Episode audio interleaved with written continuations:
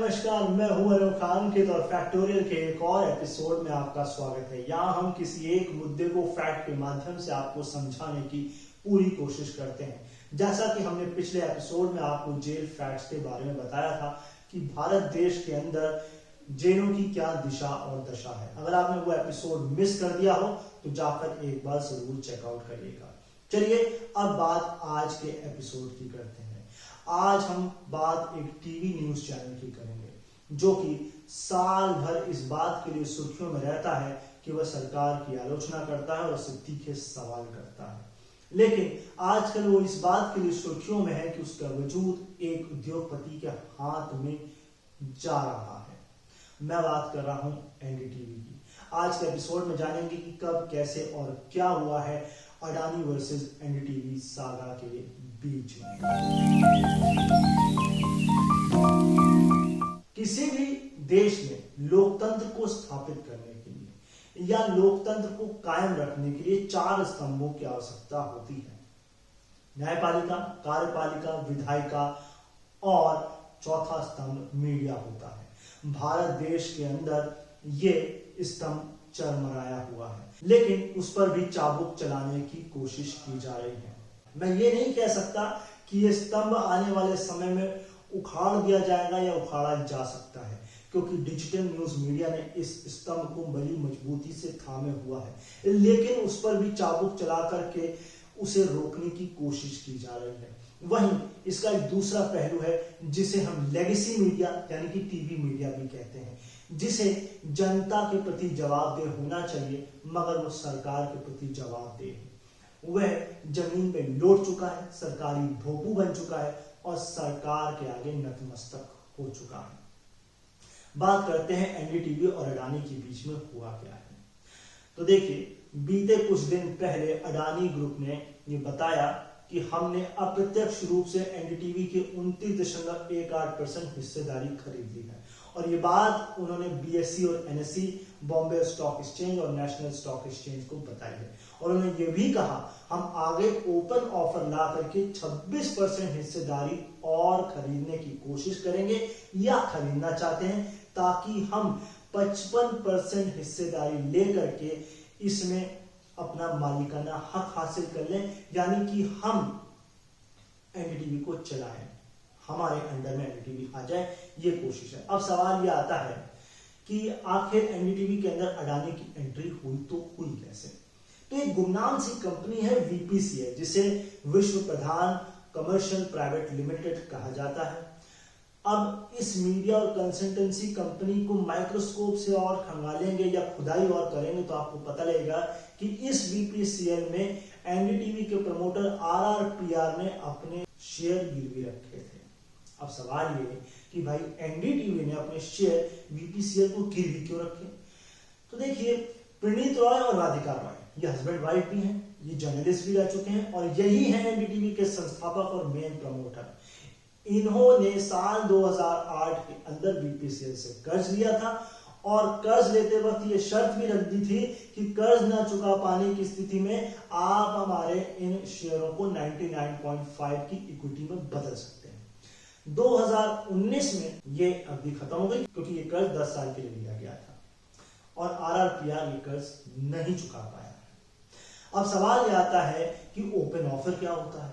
तो देखिए, सेबी के नियमों के अनुसार भारत में लिस्टेड किसी भी कंपनी के पास अगर 25 परसेंट से ज़्यादा शेयर हैं तो उसे और अधिक शेयर खरीदने के लिए ओपन ऑफ़र लाना अनिवार्य है।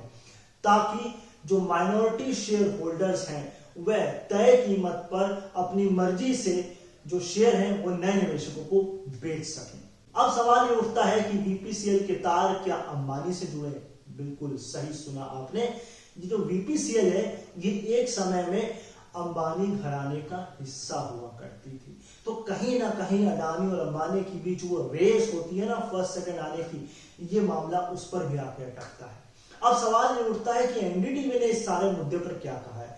उसने कहा है कि भैया, हमें तो आज पता लग रहा है कि हमारे शेयर को इक्विटी में बदल दिया गया है। इसके लिए हमसे बातचीत की गई है। ना ही हमको बताया गया है कि भाई, हम ऐसा करने जा रहे हैं।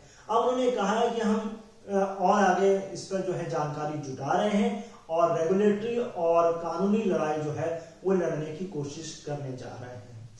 अब यहाँ पर एक सवाल उठता है कि भाई 2019 से 2020 का तीन साल का समय हो गया।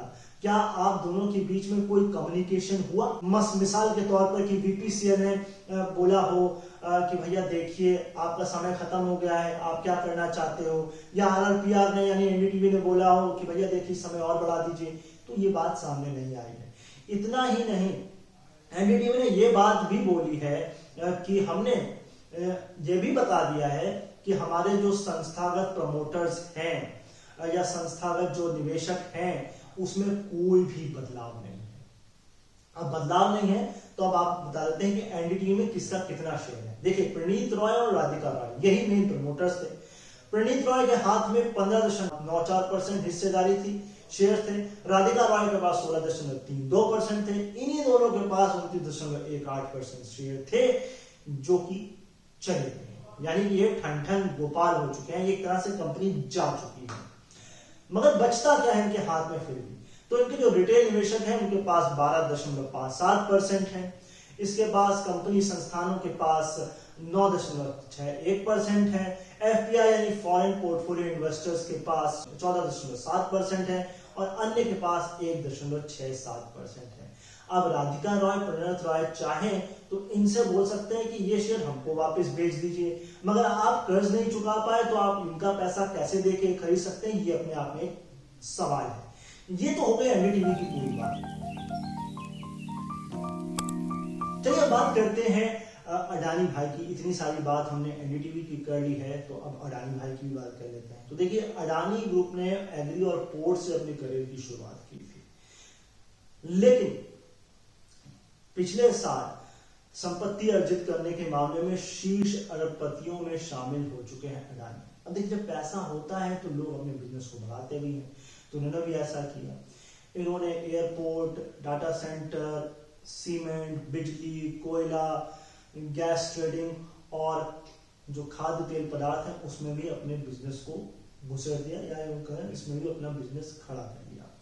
इतना ही नहीं, इसी साल मार्च के अंदर इन्होंने डिजिटल न्यूज़ आउटलेट जो है, बिज़नेस का क्विंटिलिया उसमें भी उनचास परसेंट हिस्सेदारी खरीद ली इसके साथ यह अफवाह भी उड़ी थी कि पिछले साल सितंबर में कि अडानी एनडीटीवी को खरीदने जा रहे हैं।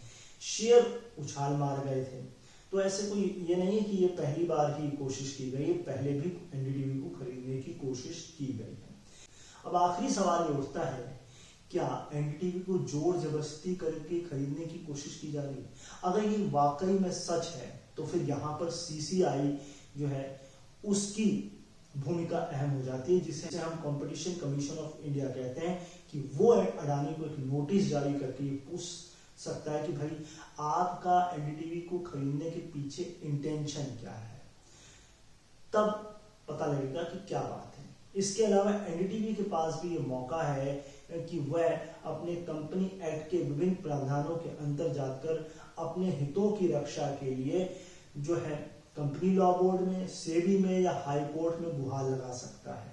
तो ये सारी चीज़ें की जा सकती हैं।